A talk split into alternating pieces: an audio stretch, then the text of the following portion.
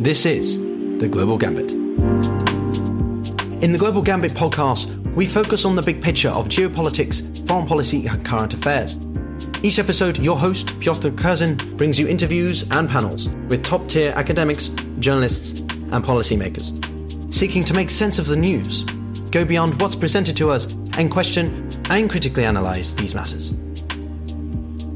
This is The Global Gambit.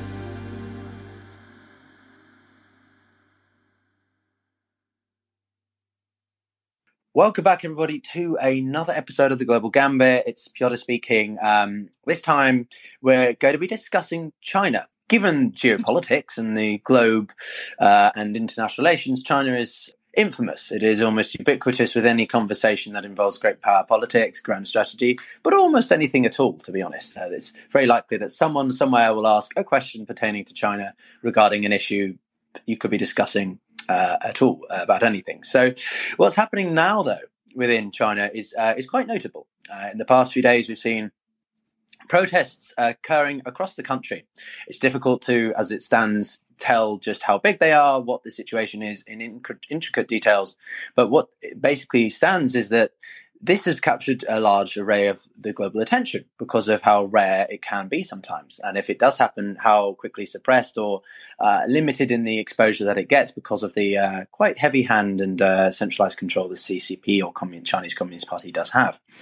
But to discuss these developments and what they may mean for President Xi's uh, tenability, uh, China's foreign policy, and just generally what was the uh, recent Chinese Communist Party summit, which they have every five years, is James Palmer. James Palmer is a uh, the deputy editor of Foreign Policy, one of my favorite foreign orientated publications, and he writes uh, the weekly China Brief newsletter. So there's not many people I think better positioned than James to be able to take us through some of the recent developments and lo- longer standing overarching issues as well. Uh, he's also the author of The Bloody White Baron, the extraordinary story of the Russian nobleman who became the last Khan of Mongolia, and the death of Mao, the Sichuan earthquake, and the birth of New China. So he's done a multitude of different things from many different angles. Thank you, James, so much for joining the Global Gambit. How are you? Oh, very well. Thank you for having me. Great. Well, um, I guess we'll dive in. But um, as always, this is a live conversation, so we could have uh, one an array of different things come up. We could have some breaking news. You must we host the conversation. But um, I, I, think maybe a good place to start is if you could take us through some of the most recent development. The funniest being that China, China bots and trolls were attempting to populate Twitter with it was it an overwhelming amount of pornographic related material to try and stem the flow of information and footage that was coming out of China vis-a-vis the the protests. Um, but maybe you could take a step back and take us through the bigger picture of that. So they were trying to spam basically Chinese language Twitter in particular because it's always the Chinese diaspora that they're most worried about. You know, the domestic politics are always the priority in China um, followed by management of the diaspora, followed by relations with the US, followed by everything else. And so they're always very worried about the about stuff spreading into the greater kind of Chinese language sphere, uh, because obviously there's a huge number of Chinese speakers outside of uh, the PRC itself, whether that's in, in Taiwan, in Singapore, in Malaysia, um, or, or, or you know all over the the diaspora generally. So so they spammed Twitter with basically hashtags related to the major cities where protests were occurring, Beijing, Shanghai, and so on, uh, with escort bots, like uh, mostly accounts that hadn't been activated for many years, uh, way out of proportion to the to the presence of this kind of pornographic material on, on any other city, on any other city like New York or sort of London that people tested as a control point, and attempted to essentially drown out the drown out the, the conversation or make it hard for people to find to find materials. didn't seem to work terribly well because you know obviously the actual videos and information on the protests was the stuff that was being retweeted and therefore getting more attention and showing up in people's searches. Uh, but it was a sign of how kind of firstly what a big range of tools they have, and secondly how they're not necessarily that adept at using them. So in the broader scheme of things, what should we make of these protests? Now, um, for listeners, I did start a Substack, and the first piece I wrote was a, a synopsis of what's happened in the past three days. It's not meant to be comprehensive like James's. I think you published a recent article covering this much more. Um, So I recommend readers to go and check out uh, your piece uh, and foreign policy more broadly. But generally, what I understand is that these protests were triggered by a the death of ten people in Urumqi, capital of the um, province in the northwest of China, which you may well know because uh, of its relationship to the Uyghurs, um, as that's one of the main areas that they they they reside. Could you take us through a little bit is that true? Has it been over overly utilized as a sort of point of origin? That was trigger mechanism, or is it largely what triggered? That was definitely the trigger. So, so on Thursday night, at least ten people, maybe as many as forty, we're not certain yet, were killed in an apartment fire in Urumqi. Now, stories immediately started spreading online that the fire, that firefighters had been delayed in reaching them because of COVID barriers. Because you know the lockdown in China involves a lot of physical barriers, like walls going up, things being sealed off, and that people had been unable to escape because the exits to the apartment building had been blocked again for COVID control. Now in Xinjiang, that all exits were also often sealed for. Um, for control of the Uyghur more broadly. So a lot of these a lot of these apartment uh, complexes only have a single exit. That exit can often be locked um, in order to keep people in. I remember a friend uh, going there uh, and finding that like she literally couldn't leave her parents' apartment complex for five days because you had to pass a ID check and a facial recognition check to leave the com- to leave the compound. This was before COVID um, and she wasn't in the system properly because she'd been away for several years. So, so multiple levels of control with a particular significance in Xinjiang, where there've been, you know, repeated like crackdowns, crimes against humanity, attempts to round up and control Uyghur uh, young men in particular. But the broader, the broader COVID controls are something that, that are familiar all over China. So even without strong evidence that, that that in fact the fire was was worsened by was worsened by zero COVID policies, people assumed that it was because they could see their own buildings locked down, sealed in, and they were also just angry and frustrated at the state of lockdown. So that then triggered really three waves of protest. You had an immediate wave of big protests in Xinjiang itself, where you know from the videos, entire squares were filled, like late at night on a freezing winter night in uh, in a cold you know province, um, and those prompted some immediate change to Xinjiang COVID policy, fairly weak change, but but promises that areas which were low risk would be released from lockdown. Now the problem is there are very few areas that are designated as low risk. Um, so it was kind of a meaningless change, but it was at least something that the local officials could could tell the crowds. You then had two waves of protests spinning off from that. One wave is big protests against the conditions of lockdown themselves. So people in Wuhan, all over, uh, in particular, but all over the country, like tearing down barriers, calling for an end to lockdown.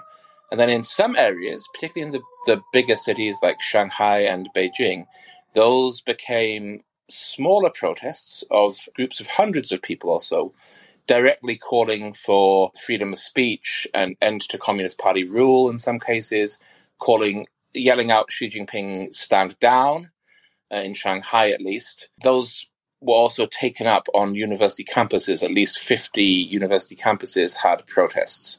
So you, you see this like initial anger and uh, about lockdown and this and this anger at being lied to, unable to mourn, metamorphizing into a, a, a bigger, more ideological kind of um, threat to the party.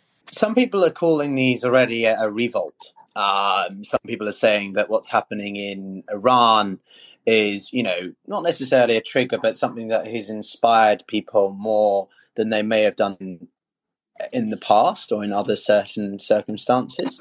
Generally, we've seen a, a shift, I think, in um, the the sort of pecking order of autocratic uh, nations in the past. I mean, put it this way: a year ago, if we cast our minds back, we had a summit for democracies. The Russians, the Chinese were hosting their own sort of response of a summit. Um, but now we've got a you know a rather interesting situation where the, the autocratic countries are looking quite precarious. Not all of them, of course, and the demo- democratic side of the world is not exactly free of issues. But what would you say about the um, propensity for Chinese people to come out onto the streets, also because of what's happened in Iran? And what about these white papers as well, the white, the blank papers, or even the equation that I think some people have written down? The, You know, the, I think that's very clever. Actually. Yeah, the white paper as a symbol of protest against censorship. Um, you know, like didn't originate in China. I think we saw it first in Russia, but I wouldn't be surprised if they got it from someone else. Um, and it's a very powerful symbol, but it's confined, as I say, largely to this to the more ideological side of the protests. And I think we we have to be careful because those protests were relatively small in global terms. They were very significant for China because normally, like the idea of even of even one person in the middle of Shanghai shouting Xi Jinping step down would be amazing. Like when we had the Sitong um, Bridge protest in Beijing just before the party congress, it was literally one guy and some banners, and that made that made you know news throughout the Chinese diaspora and was reported on widely. And now we have hundreds of people doing it. Now that of course suggests that you may have like a potentially escalating scenario. You know, if you have one person and then and then hundreds of people, you know, do you have thousands of people at some point in the future? Do you have tens of thousands? But they're trying very hard to squash those protests now. They've been going around calling up uh, people involved in the protests today, threatening them, in some cases arresting them, tracing them through either phone tagging or surveillance cameras, it seems. And those also tended to be like a quite a specific group. Now, it's a group that they're more sensitive about, which is mostly quite well off, well educated young people in the cities. Where I think you can say that there is a kind of sense of, of revolt is against lockdown, against against the strength of COVID measures. And that's going to be even more difficult to handle because they're really their repressive capacities, like their ability to suppress people is already being stretched by doing zero COVID. Like that involves enormous amounts of manpower, enormous amounts of time and energy and money something like two or three percent of the country's GDP is being spent on testing alone, and then um, recruiting or drawing in from other parts of the government huge numbers of people to to handle to handle keeping people locked down, to be uh, dabai like big whites, the the guys in PPE. We saw notices, still unconfirmed, but recruitment notices for hundreds more people to basically handle potential protesters in different cities uh, coming out on Sunday and Monday and I and I think that's hard to contain because people really angry and really frustrated, and they might not see it as directly an anti-government thing. They might not be calling for the overthrow of the Communist Party, but they want an end to lockdown. Uh, but the party is committed to lockdown. Xi Jinping is personally committed to the zero COVID policy. COVID numbers are absolutely exploding. This is the the worst wave we've seen in China yet. Case numbers are topping forty thousand a day which ironically is is actually more than the US figures at the moment. So that's mostly because the Chinese are counting every single case they can find, and the US very certainly does not count every case. The vast majority of cases in the US are going unrecorded um, right now. So you have just this this huge, dispersed, constantly flowing and bubbling river of anger which could also potentially turn more directly anti-government if it's if there's heavy suppression measures used. So they're they're juggling, you know, a million things, uh, a thousand potential protests right now in different areas and under different conditions of lockdown, under different conditions of economic and personal suffering resulting from lockdown. I, I agree that I think, um, for the most part, from what I've been hearing from some people, uh, this is mainly about the restrictions of, of COVID and this policy since I believe China's the only country that still implements a zero COVID policy as of now. And it's less, I mean, the thing about protests, I think listeners should always keep in mind is that they'll be hijacked or at least uh, attempted to be hijacked by people who have slightly different agendas and, and, want to change the narrative a little bit. So, you know, we, we saw some people saying down with President Xi, down with the CCP, I think were some of the statements that was shown on, on billboards and being granted, but uh, I don't think that they represent the majority. Would you would you associate say that, or, or it's just unclear at this point? And even I, if did, I, think, I think it's going to be possible. The, the, most of the protests have been specifically anti-lockdown, and then we've got these very potent but but smaller protests with a, a more kind of general pro freedom, pro freedom of speech, anti party bent. Some, and again, it, it, differs a lot by location because there's no organizing force here. There's no there's no like wider movement except that people are seeing and, and imitating other like others in spirit, but the, but there isn't even the kind of level of coordination you see with like Russian or Iranian protests where stuff is run through Telegram and so on. There's just this this kind of feeling of it's been too much. Like we have to say something. And I think more than anything else, the sense of hopelessness that has really seized young Chinese people in particular over the last two years is a big part of this. You know, you have all this stuff where people are talking about we're the last generation, like we're the we're the final generation of Chinese. There's there's no more because our hopes are so crushed, and they've been crushed not only by the restrictions of zero COVID policy, by the by even when you're not living under lockdown, fearing at any moment that you might be put under lockdown, and so being unable to plan for the future, but by the feeling of being cut off from the world and cut off from the world, not just again because of you know flights being cancelled and quarantines and so on, and people not being able to get visas, uh, companies holding your passport much more than they used to, all this kind of thing. You have you have like 10 years, you know, well, eight years before 2020, before that of, of Xi Jinping's rule, just taking away the freedoms that the middle class was used to, taking away relative freedom of speech online, taking away the ability to have hobbies because the hobby spaces got closed down, taking away the ability to watch foreign shows that you like because they were taken offline for being uh, ideologically unacceptable or just as part of general xenophobia um, taking away the ability to to you know deal freely with foreigners if you were in any way connected to the government because the level of paranoia got so high. Taking um, taking away if you were Uyghur, you know, like the ability to leave your house or or choose your job. So that sense of like just gradual of just gradual loss of freedom and of no end of sight has really just just built up on people, and then almost I think COVID and lockdown was the the final straw um, on it, it's very directly oppressive, but it's also but it wouldn't be as painful and as potent without those years of growing oppression beforehand. And you know, when, whenever you have protests, often the trigger for it is is a moment of hope that's taken away or a promise that's taken away. In this case, I think it was two things. It was firstly the confirmation of Xi as basically ruler for life at the party congress, like that. There's that he he wasn't stepping down like the two leaders before him had done, um, stepping down after ten years. That we already kind of knew that was happening in 2018, but it was you know finalized and confirmed by the party congress, by the humiliation of Hu Jintao at the congress, uh, all this kind of thing. But but also you had this promise of like COVID loosening, this um, dynamic zero COVID policy that was issued that suggested that there would be some change, and markets responded by going up. But then instead of that change, you've seen even more lockdown in response to a huge burst of COVID cases, a huge burst of lockdown, a huge burst of control. And so you had those hopes raised and then crushed. And I think that, as well as the fire, as well as those years of oppression, all combined so that the fire was a spark on some very on some very piled up timber by that point.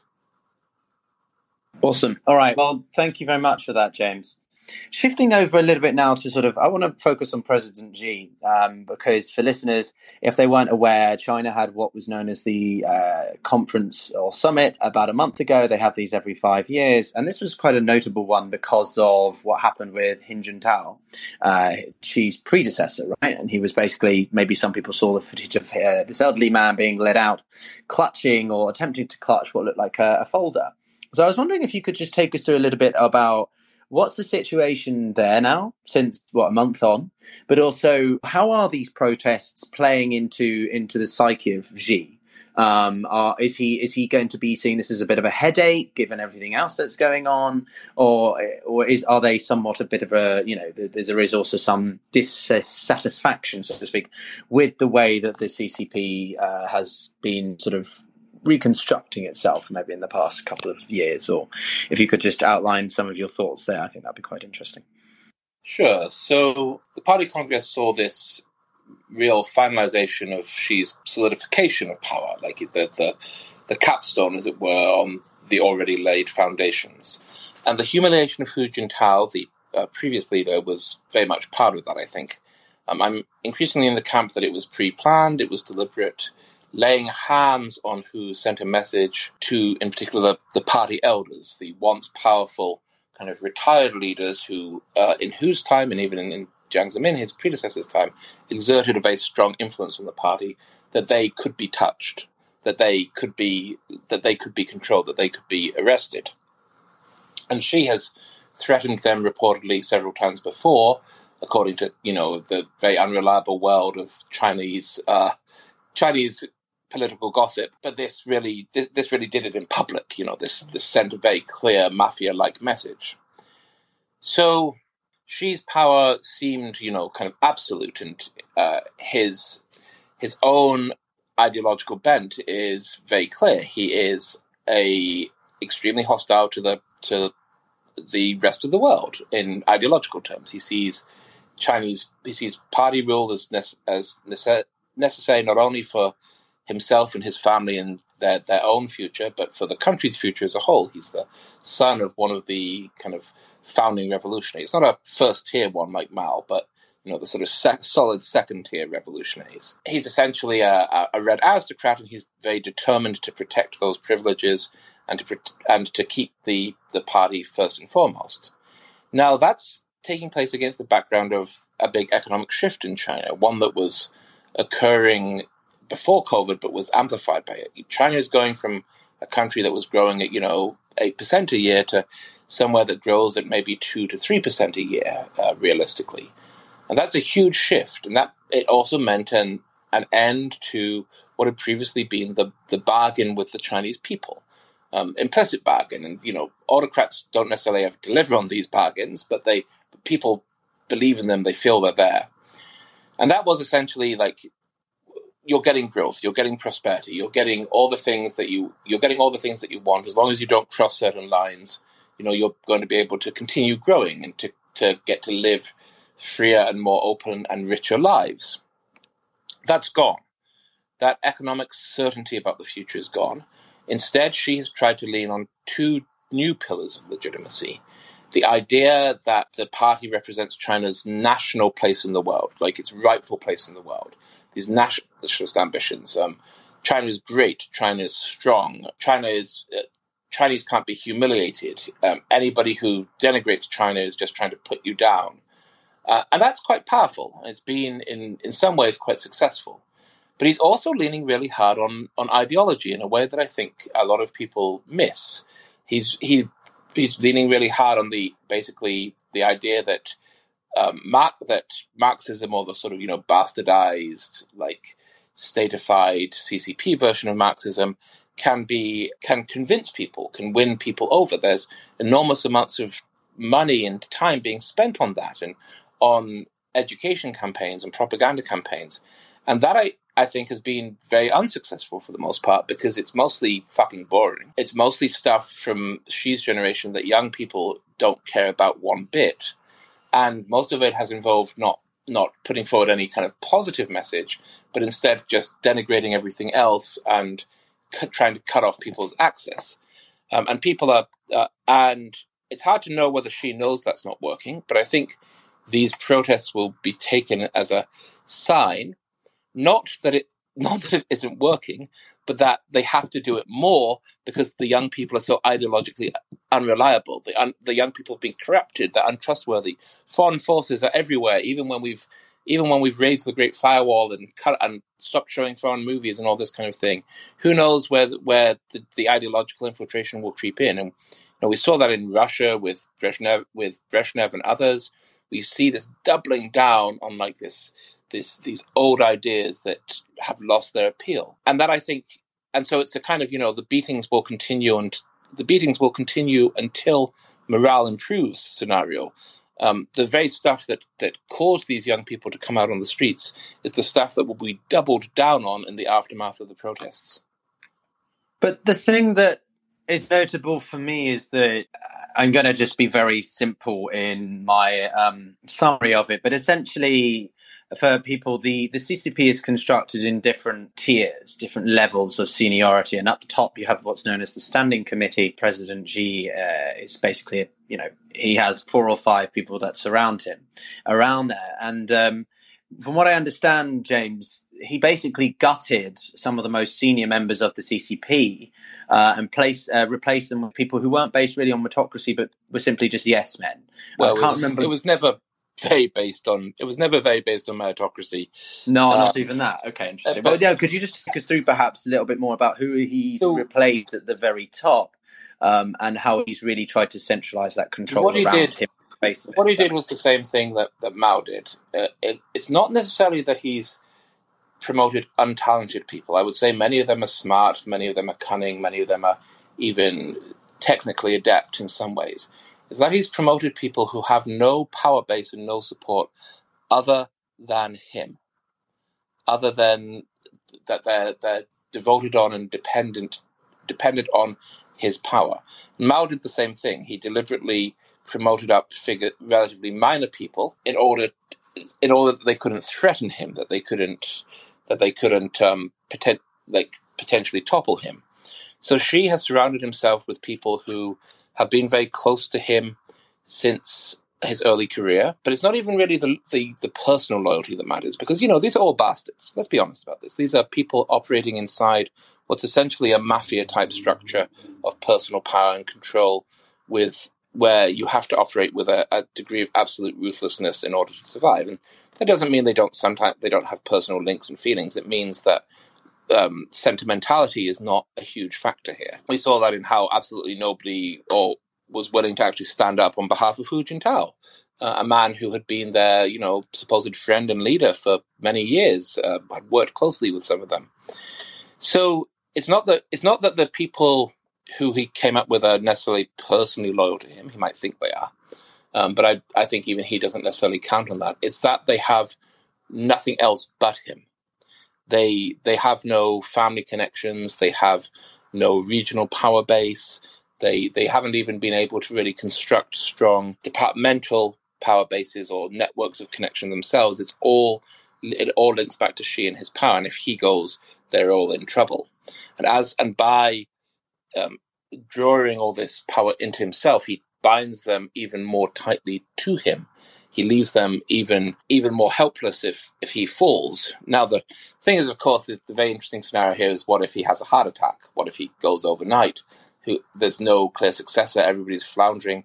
People don't really have like there's no clear clear like strength to draw upon.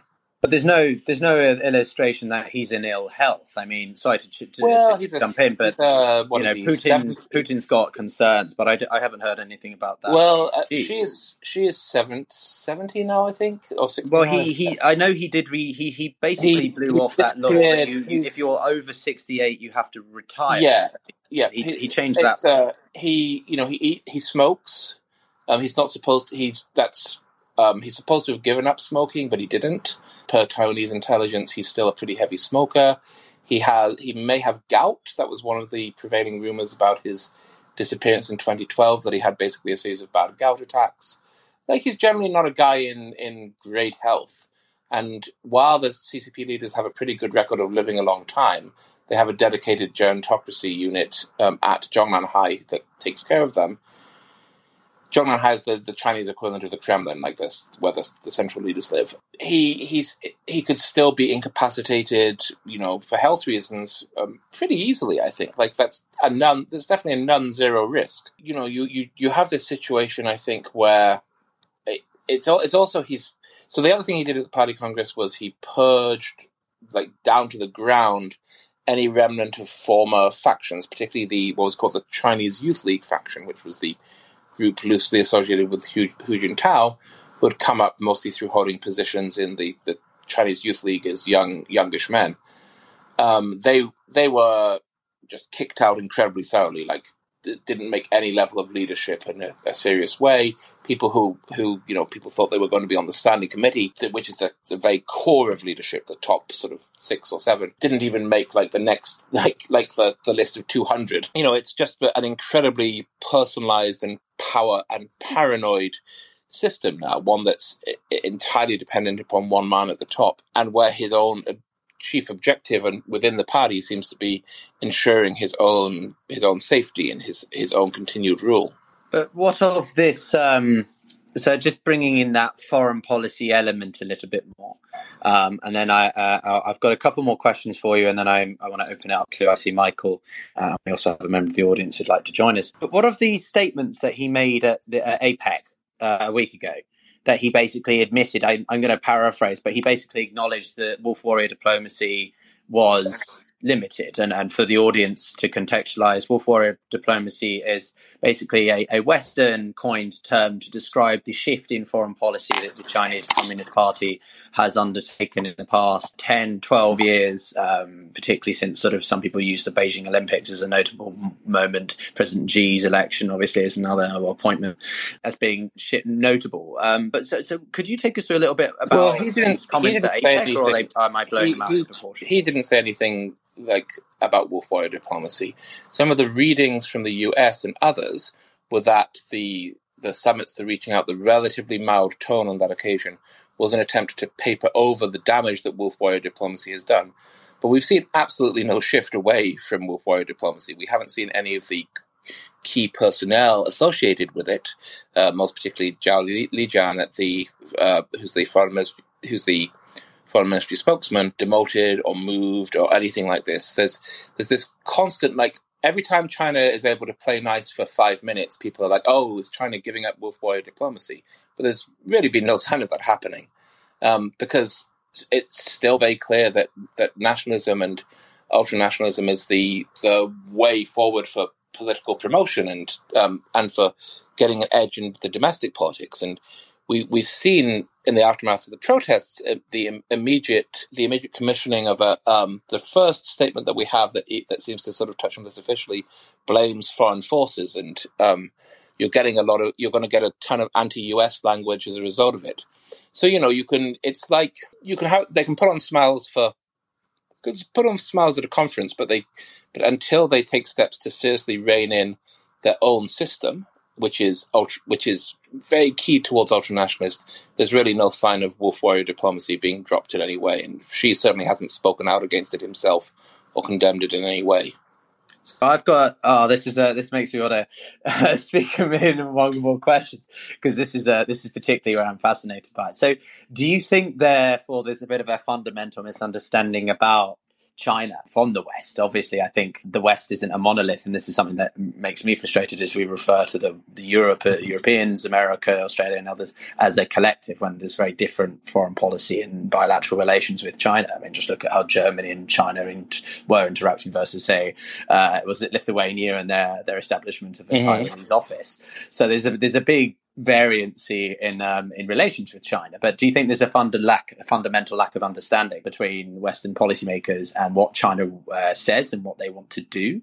And, and, and just to frame that even more, uh, I think of the example here in Washington. I mean, there are some pretty hawkish members of the DC establishment who think that you know China wants to replace the US as a, as the hegemonic power, and other people argue no, they don't want to pr- replace them. They have no aspirations to become the new hegemon. They simply just want to make the international order a little bit more of a level playing field. Would you align with that more, or, or you don't think it's either of those? I, I mean, China's very explicit about wanting an international order shaped in its image. It's not it, you know, it's not a secret. Um, and the very and all their materials are about you know the, the the inevitable fall or collapse of the U.S. in really quite dramatic ways. You know, they thought it was going to happen in 2008 and they got very excited. But I, I, I, think any idea that there's some faction in China that aspires towards, you know, like peaceful, like a level playing field rather than a China dominated one is basically fantasy. And, you know, like big powers want to rule the world. And that's kind of, kind of what they do. There's, there's no, there's a, there's a very low un- level of understanding of how Chinese systems work and the internal factors that drive most of China's external politics in DC. There's a lot of mirroring. The problem's even worse on the Chinese side, um, which you, you know, on the one hand, you'd think is strange because the American system, the Western systems in general, are much more open. It's much easier for the Chinese to get information about how you know Western leaders think, but it's also much harder for them to process that information without a strong ideological lens, or to even say things um, that go against the prevailing party, you know, party narratives. And increasingly, that's the case internally in China, in the party as well, not just for external not just for public consumption. Increasingly, the internal discussion systems have become so corrupted by devotion to Xi that there's it, that it's really very hard to to to put forward counter narratives, which it used to be moderately possible to do. Uh, Dake Kang, Kang at uh, AP had a really good piece on that recently on the internal report system. So yeah, in general, and, and you know, you can see it in two ways. You can see both the um, the eagerness with which these signs of like re-engagement are taken by mostly by people who are desperate for engagement with China because it fits into their view of the world and they want to make it 2006 again by science or magic. They want a China that seems to be, you know, growing into the world rather than away from it. But then you also have things like these waves of Taiwan invasion panic, which are based on very, very little. It, it feels like every so often, like DC establishment discovers that Taiwan exists and is in danger and decides that the invasion is going to come like tomorrow. And talking about stuff in, you know, what is probably five to six year timelines of threat or more is, is just seems to be hard in that environment. Fascinating. What about Taiwan then? Um, I, I, I, think we should save uh, Taiwan and China more specifically for maybe a second conversation if you're if you're game. Um, but I, I do want to ask about in the context of the of the protests. You know, clearly we've got a, a large array of dis, uh, grievances, resentment, frustration over the CCP's handling, uh, President Xi's handling of the zero COVID policy, um, and one perspective that I read once, which I thought was quite interesting uh, and refreshing, at least one I hadn't seen before, was that you know Taiwan is utilized as a uh, instrument by which to develop uh, nationalistic sentiment. You know, there, there isn't at least yet an immediacy to te- to invade and, and to to take back the island. Um, so they, but they deliberately drum the the, the fanfare of, of nationalism by saying we will rekindle, you know, the great uh, national rejuvenation, and Taiwan will be part of that, etc., etc. One day, and that gets restoration of faith in the in the regime in in the party. What's your feeling regarding that? Is this overstated, or is there a no, little bit of? Could we see them you know, mean, using Taiwan a little bit in the next they, couple of weeks to sort of? Well, you know, they definitely look. You know, retaking Taiwan is real aspiration, but it's also a convenient way to drum up nationalist feelings. One of the things most sincerely and thoroughly believed in China is this, like, even from quite liberal people, the the idea that Taiwan is somehow naturally part of China is really, really strong. It's because it's kind of drummed into you aged five, and it's the stuff that's drummed into you aged five that really sticks. You know, they're, they're always very happy to like beat that drum. Uh, I, I think they actually were not comfortable with the with the degree they had. It's a double it's a double edged sword. Um, I was about to say a double edged drum there, but obviously not they were uncomfortable with the degree to which they had to act to satisfy nationalism after the Pelosi visit. Um, and they were trying, in fact, to roll back a little bit of that for more talks with the US, um, because they had they broke off a bunch of talks because of the Pelosi visit, and they were trying to re- resume them very, you know, quietly and without the public kind of getting it, like noticing it. They have they have no like immediate Taiwan invasion plans. They do and they, they are happy to have it as something they can, you know, unify people around. But it also kind of exists as a as a kind of fallback insurance policy. That is, if stuff is ever going completely to shit for the party on the mainland, I think they'll try to invade Taiwan in a sort of effort to to quell everything and rally people together. We're nowhere near that now. But like if you had a, a scenario where they were in a Iran type scenario, I could see them doing a very stupid war um, as a kind of last ditch hope in the kind of fashion that the junta did in the Falklands, for instance. So yeah, it's it's a strong nationalist point. It's also something they really want, but something they're relatively realistic about the military difficulties of, and would prefer to try and like squeeze back into China by coercion and political means.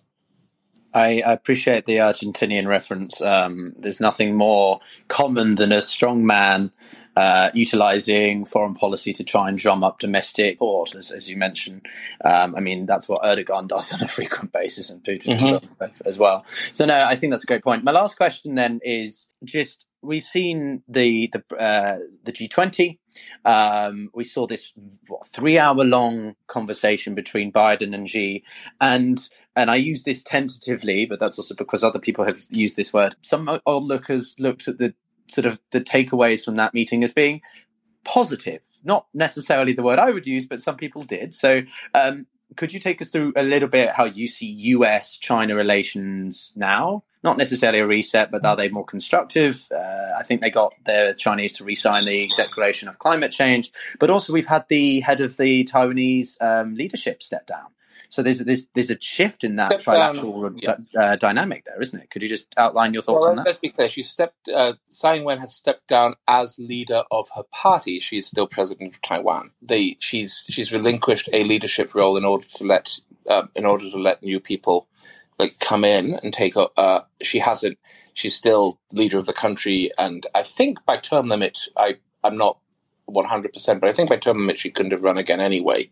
Um, so that, so, so the Taiwanese government is still, the, the Taiwanese government is still DPP controlled and very much in sync with the US. The KMT has had to readjust its policies somewhat because it was losing out electorally very badly by being too associated with China. So even a KMT government is not likely to be, you know, rushing into bed with China anytime soon um, it's going to be a much more balanced, you know, process of trying to trying to sort of um, some some easing of tensions with Beijing while still keeping these very tight ties to the U.S. I would say we saw a moderate amount of hope of like the, the addition of some ballast back to the relationship of some of the things that kept disasters keep disasters from breaking out.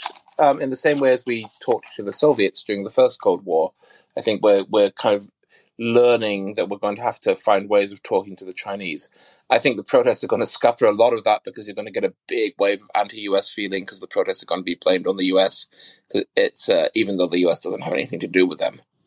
So I'd say we were, you know, if you if we'd had this question like last week, I would have said the near term looked moderately optimistic, assuming you were starting at a very, very, very low point in US China relations. I would say now the prospects are pretty bad. Interesting. All right. Well, thank you for that. And just for context, everyone, the uh, the two main parties in Taiwan are the DPP, which is known also as the Green Party, and the KMT, which is known also as the Blue Party. Uh, they have slight variations, but generally they, they tend to both. I think. Would you agree, James, favour the status quo overall at the moment? Um, slightly aligns with more, you know, unification potential. The, the, the DPP is much more of a pro of a pro independence party, but it operates within the realistic constraints of not being able to declare independence. Like, arguably, you would have, you know, Taiwan would a, a Taiwan that was not under immediate threat would probably be independent, you know, within a few years. Uh, as things stand, it's the it's the explicit Chinese threat to invade if independence is declared that maintains the status quo. I see. Okay, I appreciate that clarification for our listeners. Thank you very much. All right, uh, let's get to some some other people. Uh, Zuma, thanks for joining us. Uh, love to hear your your question for James. So one thing that uh, I've heard a couple times from people in the China Watcher community is that Xi Jinping is under greater threat here than the Chinese Communist Party. I'm a little suspicious of that because how on earth would you even go about removing him at this point? You'd have to do a coup or I assume they wouldn't do an assassination, but you wouldn't, there's no formal method really to get rid of him. And on the other hand, it might actually be a greater threat to the party than to Xi because Xi can fall back on a national populist effort to try and make himself the sole center of power in the country and hollow out the party as need be to eliminate any power centers that could oppose him. So could you elaborate a little bit on that, James? I know it's not you who's saying that, but as others, I think it could be interesting to hear about. Yeah, I think okay. So I think the Xi. I, I think that there are there, there are ways in which Xi could be deposed without you know the palace being seized and and gunfire at dawn kind of stuff. Com- Communist parties, Leninist states have uh, have a bunch of internal kind of bureaucratic mechanisms that uh, or procedural mechanisms that they opaque to outsiders, but you know that.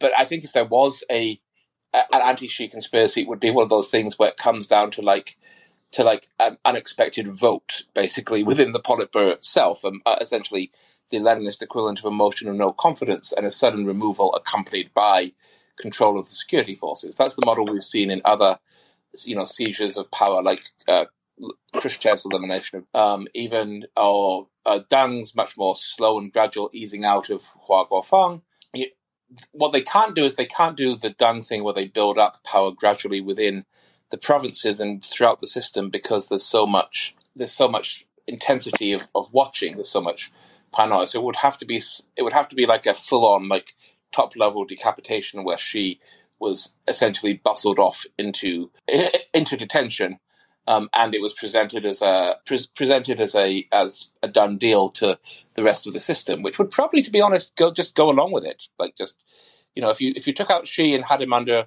and had him under arrest, and there was some and there was a sign of like legitimacy to the whole thing. That is, if it was signed off on by the by the rest of the the Politburo, even the twenty five person group, I, I think the vast majority of the Chinese system would just be would just be like, well, you know, that happened. Let's uh, who's in. Let's try and work out who's in charge next. There'd probably be there'd probably be a period of like a, a couple of days where they tried to work out, you know, what had happened, um, and to make sure that they would that that you know they were that the new leadership was firmly in charge. But as long as they took control of the as long as they were putting out the right messages, I think you could. I think they could pull it off very cleanly. But that's assuming.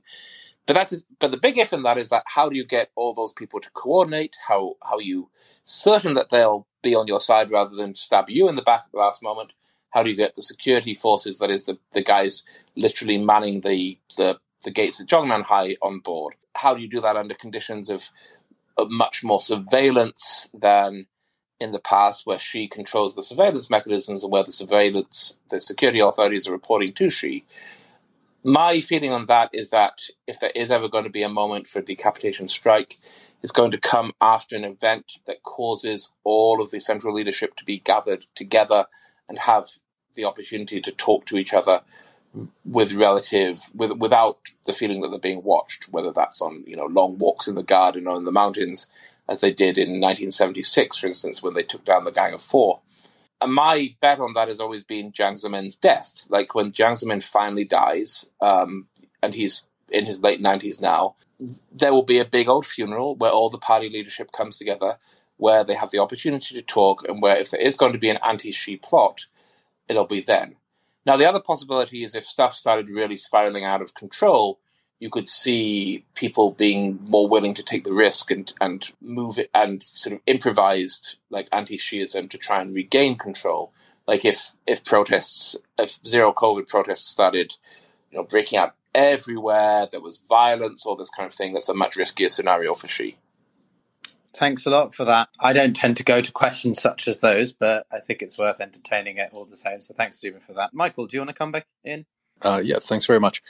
Uh, so, just before Russia's invasion of Ukraine, Xi and Putin put out that statement that included uh, a, a, line about their friendship being unlimited.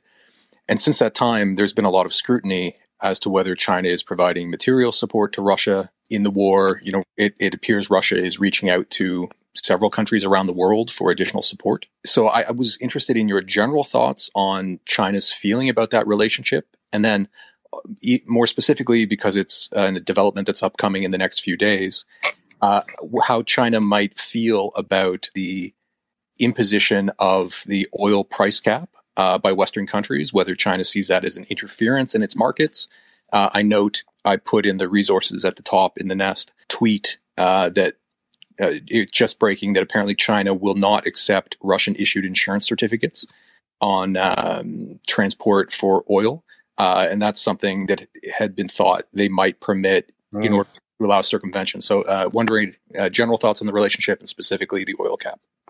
So, I don't know about the enough about the oil gap to be able to talk on it confidently. I will say, in general, that that China has put out a lot of rhetorical, like a lot of rhetorical war, like um, pro-Russian stuff, but been very reluctant to take really practical moves to support it and largely complied and gone along with sanctions in order to avoid being caught up itself. And so I suspect you'll get like the same combination of like a bunch of noise, but not a lot of a, a bunch of pro Russia noise, not a lot of pro Russia action. Um, in general, I would say the relationship uh, has been damaged by Ukraine, and that not that they were against, not that they were really against the invasion itself, but I think they thought the invasion would be more limited would be much more successful. They were, uh, I suspect that Xi, you know, Xi is now, or people, sources are now claiming to the Americans that Xi was not told about the invasion Um, I think that's bullshit. I think what happened is that Xi was told that the invasion was going to happen and was going to be very successful, and thought that it was kind of you know a fait accompli. Um, so they're they're still you know all of the Chinese like the the evening news broadcast is just wildly pro Russian, anti NATO, um, very very anti NATO uh, tone. They're I think that b- behind that they are kind of pissed at Russia, but they're pissed at Russia for failing more than anything else. They're pissed at Russia for exposing how strong the West still is in some ways, and they're and they're a little bit cautious of the of the amount of strength that the that the West showed, both in terms of you know moving of sanctions, but also but also material support for Ukraine. And don't think that means that any kind of serious break with Russia. They're definitely just going to be more skeptical of what the Russians were telling them because the Russians were feeding into the Chinese system in a pretty big way. Uh, Russian personnel were all over like military meetings in China. Uh, they were elements of like Russian conspiracy theories were entering into like uh, the way that the, the Chinese establishment sees the world, including you know the the homophobia, the anti-Semitism, and the general anti-Westerness. So I think we might see more more caution about believing what the Russians say, which is probably a good thing for everyone. Uh, James, uh, it's been an absolute delight. I love the fact that you live like four blocks from me in DC. Uh, is there anything you'd like to leave us with? You know, have you got anything coming out in the next couple of days? Uh, as I say to other people, there is in uh, the many pin links above uh, the piece that James released in the past day about the protests and implications of that or potential implications at least. Um, but yeah, James, if there's anything else you'd like to mention, any any underlying points and things you'd like to share, then please. Um, just to say, we're we, you know we're just about to publish another piece um, on the uh, the the role of the police in the protests and the actions that they're taking. That'll be out uh, in the next sort of half hour or so. And otherwise, I would just say everybody, you know, if you're looking, if you're following the Chinese protest stuff, you know, look to the weekend. Like weekends are always the big protest time all over the world. There's always you you often get an initial spurt of protest on one weekend that seems to die out and then surges up again the next like Friday or Saturday. Very good point. Uh, we've seen that happening even in Britain. We'll see uh, the Brits for some reason coming out and uh, and protesting at certain times in, in large arrays. But um, with that, everyone, thank you very much for joining. Uh, this space will be converted into a podcast, and we do have some other events coming up. We did have Alexander uh, Alexander Vindman on yesterday, uh, and next week I'm hoping to get uh, uh, Josh Rogin from the Washington Post on. Uh, we've got a few different people just to cover lots of different things as we as we come to the end of this um, extremely turbulent year. And if you're interested in um, my writings or my fanfare, then you can check out the pin links above. I do have a Substack, so sign up for that if you're interested. But otherwise thank you, James. Thank you, Michael and Jacoby. And I hope to see you guys all again in future discussions. But uh, take care from me. You were listening to The Global Gambit. We hope you enjoyed this episode. If you did, subscribe and leave us a review. We would especially appreciate it if you left a comment on why you valued this episode and what you took away from it. Doing so helps us to be discovered by new listeners who would really enjoy our content. Want to support us further? Do so by becoming a Patreon at patreon.com forward slash the global gambit, where you can get additional perks and even be featured in upcoming episodes. We actively invite you to follow and engage with us on social media at the global gambit. Got any feedback or suggestions, such as potential guests? Get in touch at theglobalgambit at gmail.com. Lastly, don't be shy. Download the Clubhouse app listen in in real time, and even participate with questions or comments to the guests and host Pyotr. But until next time, this is the Global Gambit.